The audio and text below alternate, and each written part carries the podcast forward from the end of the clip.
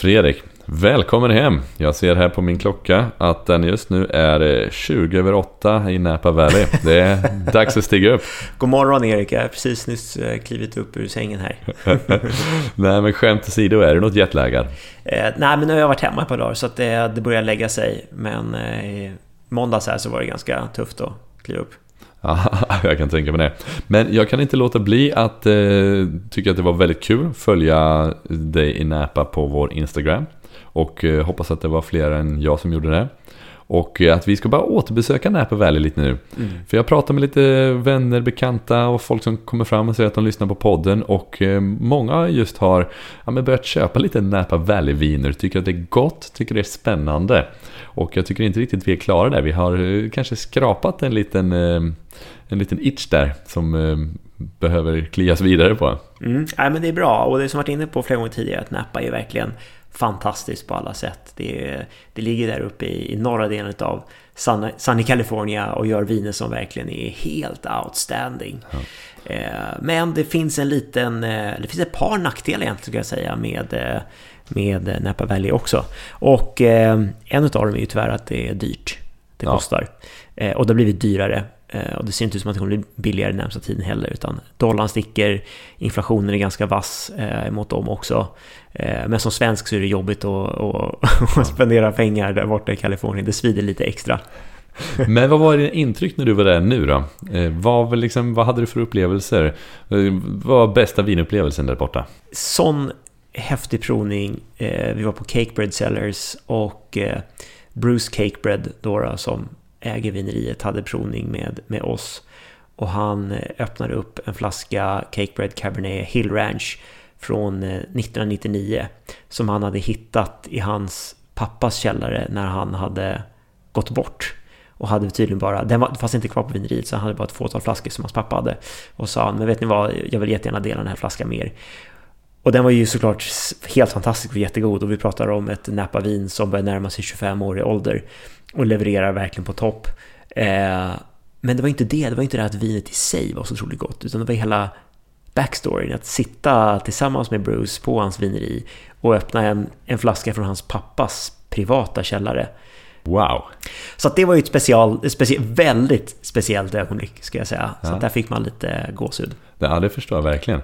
Eh, man blir direkt som eh, liksom, privatperson här. Okej, kan, kan jag skaffa något cake bread?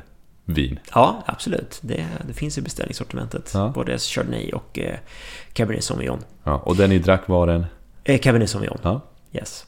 Nej, men det är där. Och mycket Napa Valley är alltså personerna bakom. Och det häftiga är att i och med att det är en så pass ung region så finns ju många av pionjärerna är ju fortfarande kvar i livet. Alltså de som kom till Napa innan Napa Valley ens var någonting. Vi var också på en jätte, jättehärlig lunch på Frog Sleep, vineriet Frog Sleep, som startades av John Williams. Eh, och då satt vi i deras trädgård med John Williams himself och hans son Rory. Det är de som gör vinerna idag.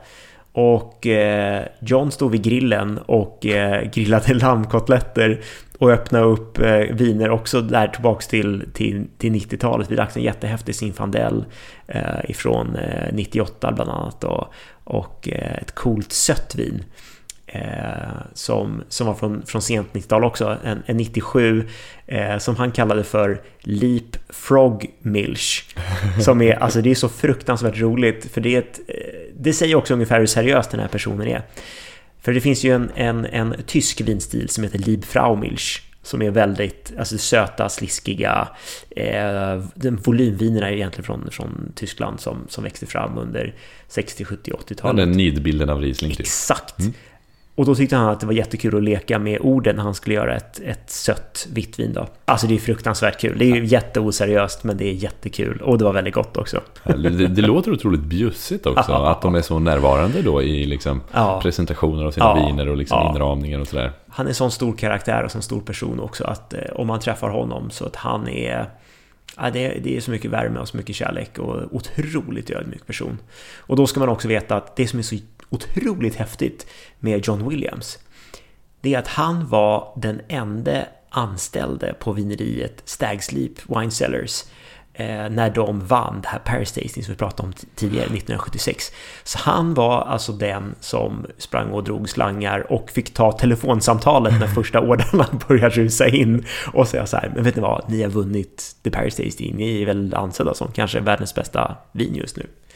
Och det, det var han som en Han var en anställd. Det är helt sjukt. Eh, för det var hans chef då, Warren Winiarski, som, ja, som gjorde vinet då uppenbarligen. Och John Williams var enda anställde. Och sen när han skulle starta sitt eget vineri så var det ju en liten, återigen, det visar hur seriös han är, lite ordlek på det här med att där han startade hette Stags Leap.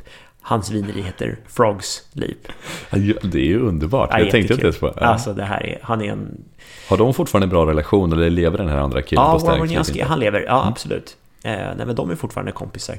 Eh, Warren är också en, en härlig person, men John Williams är en, en eh, otroligt stark karaktär alltså. Det är också viner man blir sugen på att dricka då liksom. Ja, de är fantastiska. Mm. Och de är inte övergjorda på något sätt, utan han gör en liten stramare stil utav Kalifornien, både för vita och för, för röda viner, som är väldigt, väldigt härligt ska jag säga. Eh, och eh, som sagt, det häftiga här är att John Williams, han är OG i Napa Valley. Eh, och det, det är rätt coolt att hänga med sådana gubbar. Ja, jag kan verkligen tänka mig det. Men det var lite upplevelser och trender då. Hur kände du liksom mm. att du, du har varit i Napa flera gånger va? Mm. Mm. Liksom händer det något där? Vad, vad...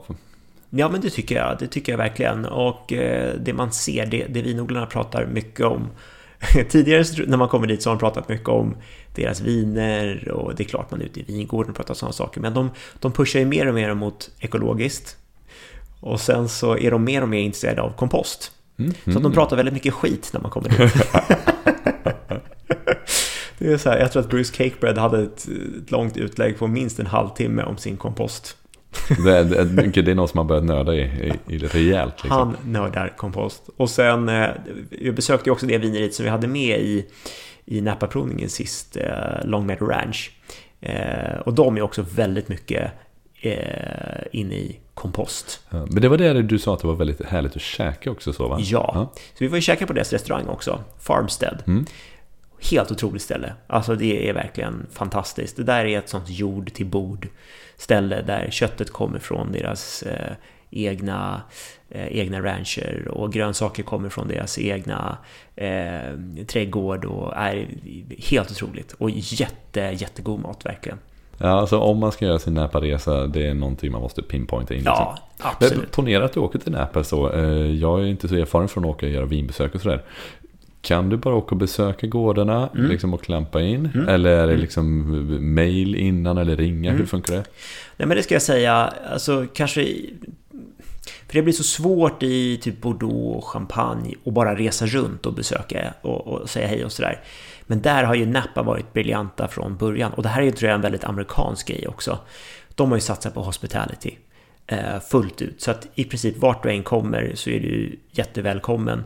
Eh, men saken är att du betalar oftast för, för att göra besöket. Eh, så att du kan dyka upp och så får du en, en provning. Eller om du bokar tidigare så kan du också säkert få rundvisning och sånt. saker. De har lite olika paket. Men som de brukar ta, ta lite betalt för helt enkelt. Men det, är, det brukar vara jätte, jättebra.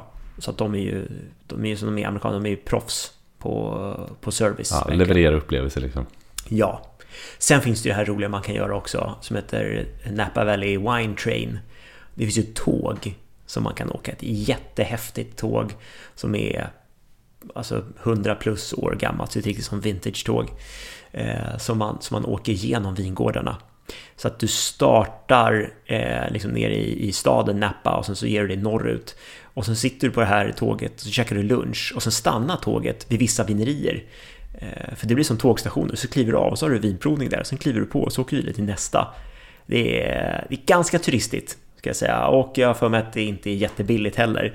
Men det är en super rolig grej att tåga runt i Napa. Det låter ju otroligt kul. Ja. Men du Fredrik, om jag med flera vill dricka lite mer Napa Valley i vår, kanske i sommar, nu ska man börja mm. köpa på sig lite viner. Mm.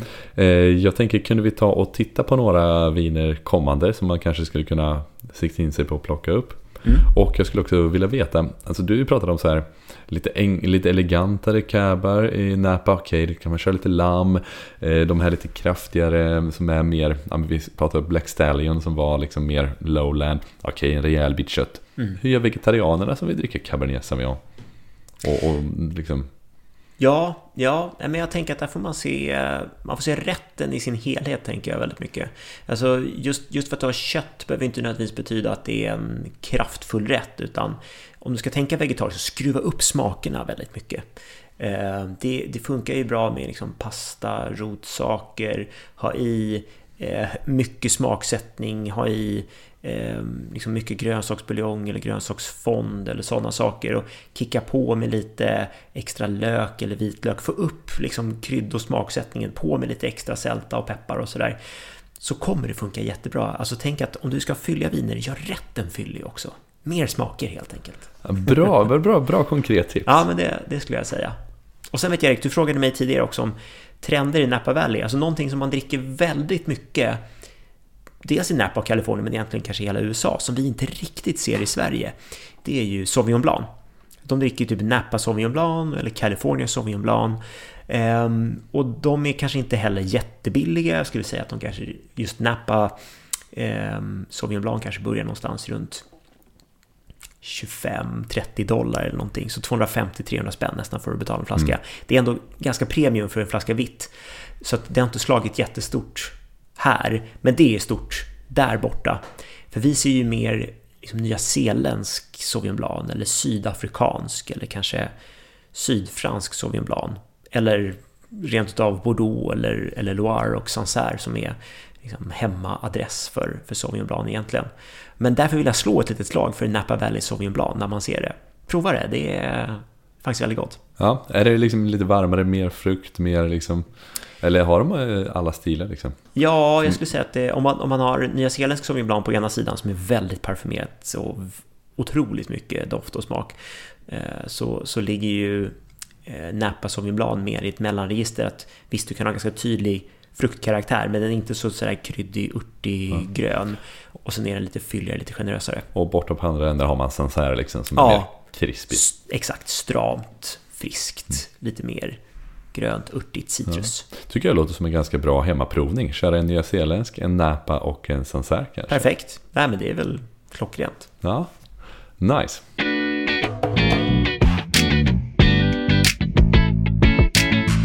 Okej Fredrik, men för oss som liksom vill dricka lite mer Napa i vår, sommar, kanske köpa på oss nu. Vad, vad finns på systemet nu som du ändå skulle rekommendera? Det här borde ni kolla in liksom. Ja men precis, jag tänker att jag kan väl rekommendera en eh, Chardonnay, en Zinfandel och en Cab.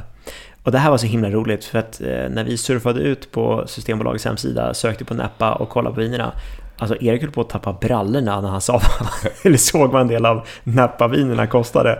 För jag surfade in, första vin som jag dök in på eh, var Harlan Estate för som klockade in på 13 999 kronor. Och, och då, två saker till det här. Då skriver Fredrik alltså in bara Napa i Systembolagets sökfält. För Exakt. skrev man Napa Valley fick man 26 viner. Skrev man Napa så var det nästan 100 va?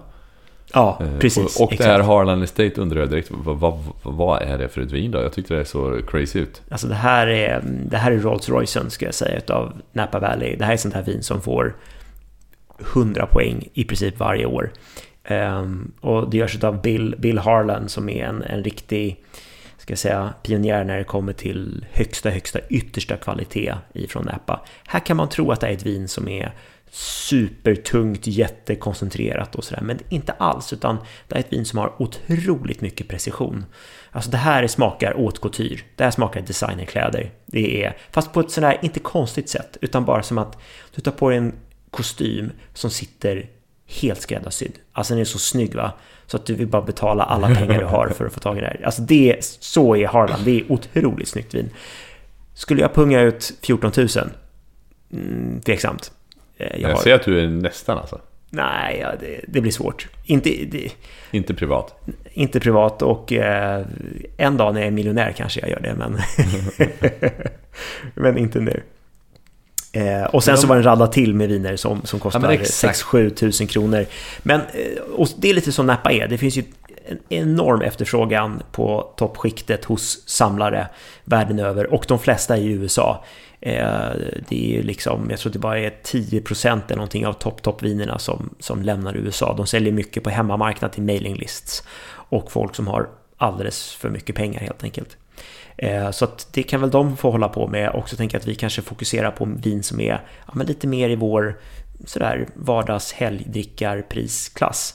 Och då skulle jag vilja säga som sagt tre stycken viner som, som jag ändå tycker att men, drick det här i sommar. Det här är riktigt eh, schyssta viner. Och första jag måste säga då är ju, i och med att jag precis var där och jag älskar en som person och jag tycker att vinerna är jätte, jättegoda. Men de är också kända för sin Chardonnay och det är Cake Bread Sellers. Och de sourcar ju sin eh, Chardonnay ifrån Carneros nere i södra Napa där det är som svalast. Eh, de låter vinet jäsa på fat så att den får den här väldigt eleganta, rostade, kryddiga karaktären. Med fin syra, fin fyllighet, inte alls för mycket. Eh, varm rekommendation. Och vi kommer lägga upp i avsnittsbeskrivningen så att man ser artikelnummer och eh, var man hittar vinerna mer, mer specifikt någonstans. Så behöver jag inte dra allting här. Och sen så pratar jag också om John Williams som en otroligt härlig och stark person eh, på Frog Sleep. Och han gör ju en fantastisk Zinfandel. Och här finns det ju, Zinfandel kan ju verkligen vara en vattendelare också. En del tycker att Zinfandel blir för mycket, att det blir alldeles för mycket saft och det är för fylligt och, och kvalmigt nästan skulle jag säga. Och mycket av Zinfandel är det, men inte den Zinfandelen som John Williams gör, utan här är den snarare tvärtom. Den är, går mer åt det strama hållet. Alltså visst, det finns ju en tydlig fruktkaraktär som Zinfandel har, men eh, den är mycket mer elegant. Det är ett lättare, ett vin som har fräschör och friskhet i sig. Så det här är så här klockrent när man ska dra fram sommargrillen och, och kanske köra lite ört eh, kryddade lammracks och ha lite mer barbecuesåser och sådana saker men ändå vill ha ett ordentligt seriöst vin. Jättegott. Och sista eh, vill jag också då välja en, en riktig klassiker ifrån Napa Valley och det är Heights. Eh, jag tror jag innan nämnde, jag pratade om Heights kort när vi hade Napa-avsnittet sist. Eh, men det här är ett av de vinerierna som, som, eh, som kom under, under 60-70-talet och eh, eh, var med och gjorde hela den kvalitativa revolutionen i, i Napa Valley och gör väldigt läckra viner. Supergoda. Så att Heights Cabernet Sauvignon är verkligen, ska vi säga, arketypen utav cab ifrån Napa. Precis det man vill, det man vill ha, men på ett väldigt elegant och på ett väldigt snyggt sätt. Härligt, tack för det. Jag ska kolla in dessa viner och eh, ja, får återkomma och eh, om det är någon där ute som testar någon av de här vinerna, skriv till oss på Instagram och säg vad ni tyckte. Absolut, absolut. Men det här var ju härligt Fredrik att få snacka lite Napa med dig. Eh, och eh, jag tror att det kommer återkomma i vår podd. Jag tycker du har öppnat en, en härlig, härlig dörr till en vinregion som jag inte har tänkt så mycket på. Napa-dörren är öppen. Exakt, för att aldrig stängas igen. Stort tack! Erik, tack för idag.